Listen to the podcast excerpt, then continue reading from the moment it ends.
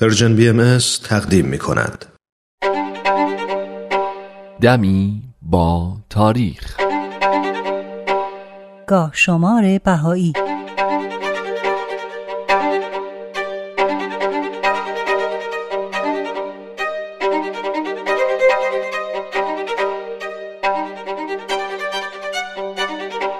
خرداد 1258 خورشیدی ماه مه 1879 میلادی جمادی و ثانی 1296 هجری قمری در این تاریخ سارا خاتون مشهور به اخت که خواهر حضرت بهاءالله و سومین فرزند میرزا بزرگ نوری و خدیجه خانوم بود درگذشت.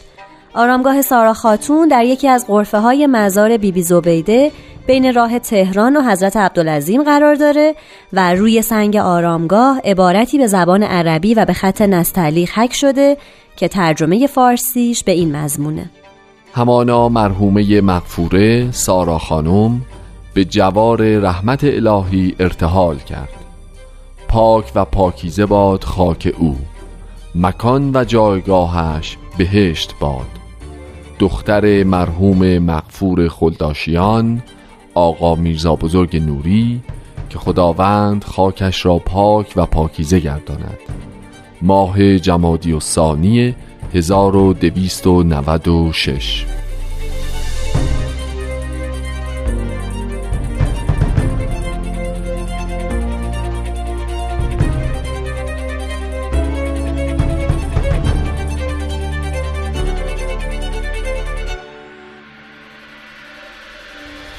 22 خرداد 1282 خورشیدی 13 ژوئن 1903 میلادی 17 ربیع الاول 1321 هجری قمری همونطور که می‌دونید باهایان در طول تاریخ همیشه مورد ظلم و جور واقع شدن و در طول سالیان مختلف سعی کردن با حسن رفتارشون عظمت و صحت دینشون رو به جهانیان اثبات کنند.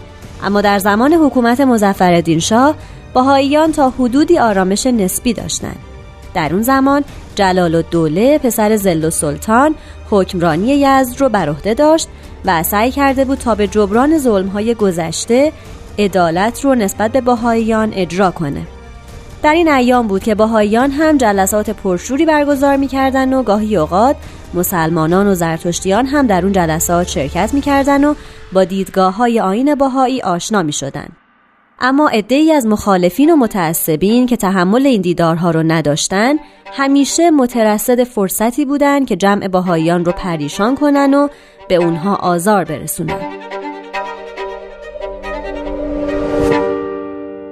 با ورود سید ابراهیم به یزد شرایط لازم برای مخالفان فراهم اومد و شورش علیه بهاییان آغاز شد.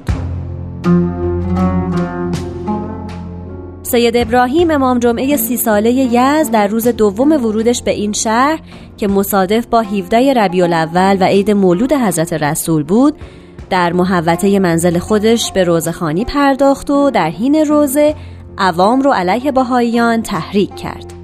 اهالی شهر هم که از همه جا خبر بودن به صرف تعصب به خونه و حجره کسب و کار بهاییان ریختن و اونا رو مورد آزار و اذیت قرار دادن.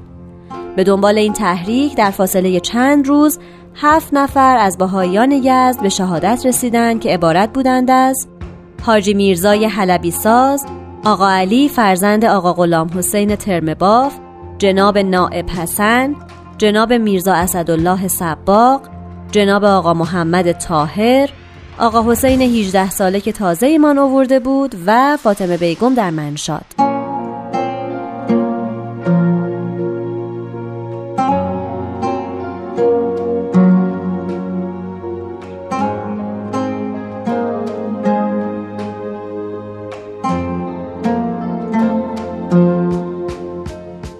26 خرداد 1229 خورشیدی 16 ژوئن 1850 میلادی 5 شعبان 1266 هجری قمری.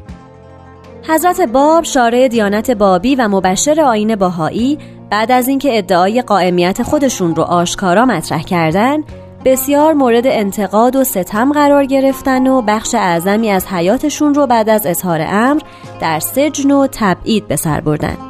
تعدادی از علمای به نام اون زمان هم همیشه در صدد قتل اون حضرت بودند.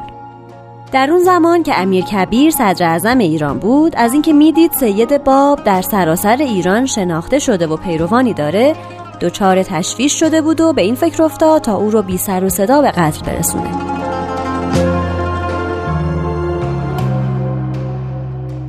پس به حاکم ارومیه فرمان داد تا حضرت باب رو که اون زمان در قلعه چهریق محبوس بودن به قتل برسونه.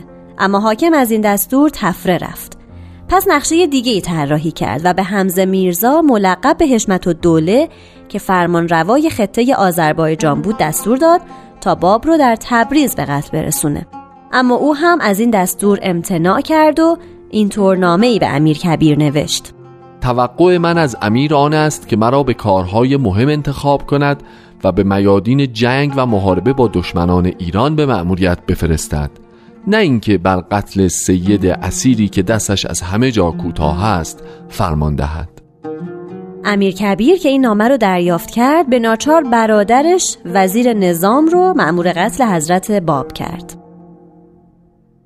وزیر نظام هم به سلیمان خان افشار شاه سون فرمان داد تا به اتفاق سی نفر سوار به چهریق بره و حضرت باب رو از یحیی خان تحویل بگیره و به تبریز بیاره.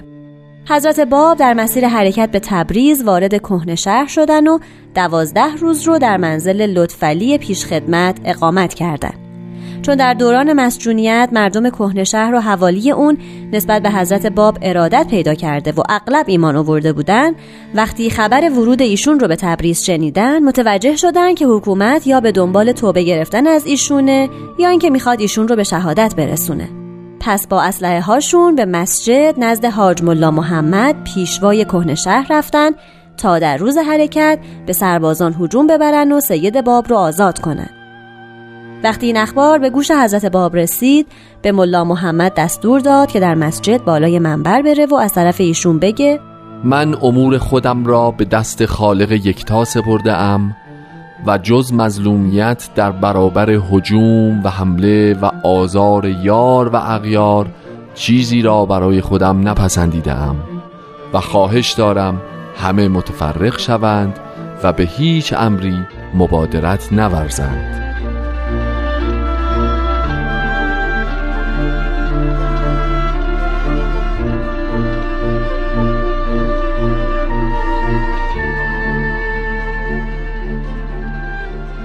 بالاخره در تاریخ 26 خرداد 1229 خورشیدی یعنی 23 روز قبل از شهادت حضرت باب وارد تبریز و در ارگ علی شاه محبوس شدند. در همین حال بود که آقا میرزا محمد علی زنوزی ملقب به انیس به ایشون پیوستند. انیس همون جوانیه که تا لحظه آخر با حضرت باب بود و همراه ایشون به شهادت رسید.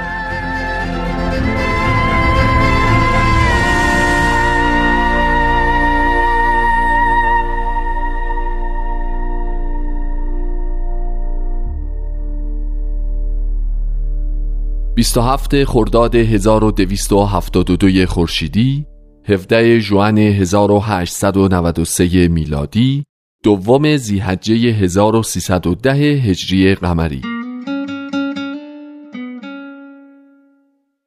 اولین واقعه جانگودازی که در دوره حضرت عبدالبها مبین آثار و تعالیم بهایی رخ داد شهادت آقا محمد رضا محمد آبادی در شهر یزد بود. آقا محمد رضا که یکی از تجار یزد بود کمالات زیادی داشت و در حسن خط و انشا و طبع شعر هم صاحب استعداد بود ایشون در سنین جوانی به دیانت باهایی ایمان آورده بود و چون مورد اعتماد اهالی بود با وجودی که همه مردم می‌دونستن باهاییه ولی همه قلبا دوستش داشتن و کسی بهش تعرضی نمی‌کرد.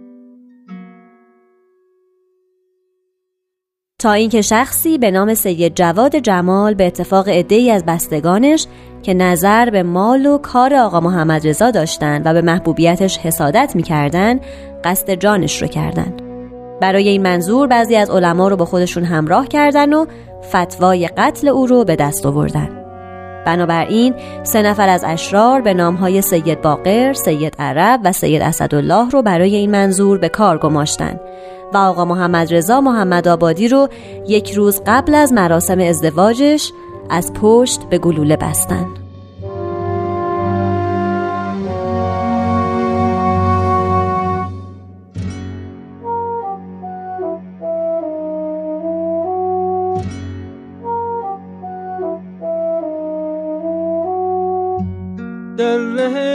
عشقت ای سنم شیفته بلا منم.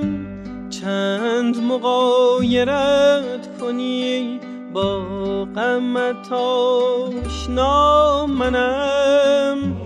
پرده به روی بسته ای زلف به هم شکسته ای.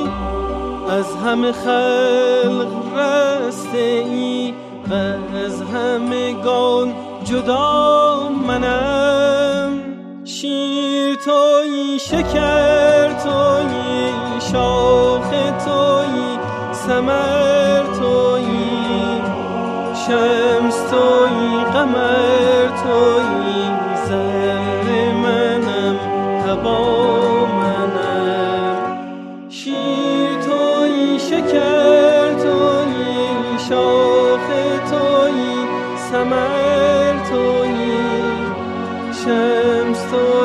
قمر توی زر منم هوا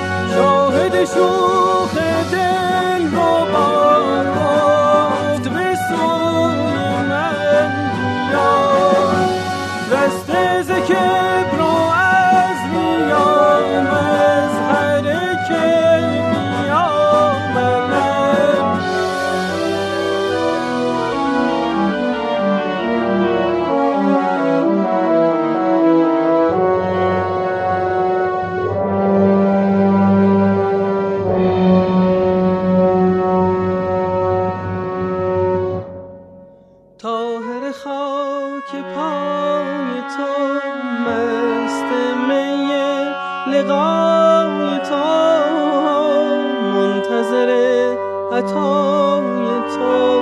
معترف خطا منم تاهر خاک پای تو مست می لقای تو. منتظر عطای تو. معترف خطا منم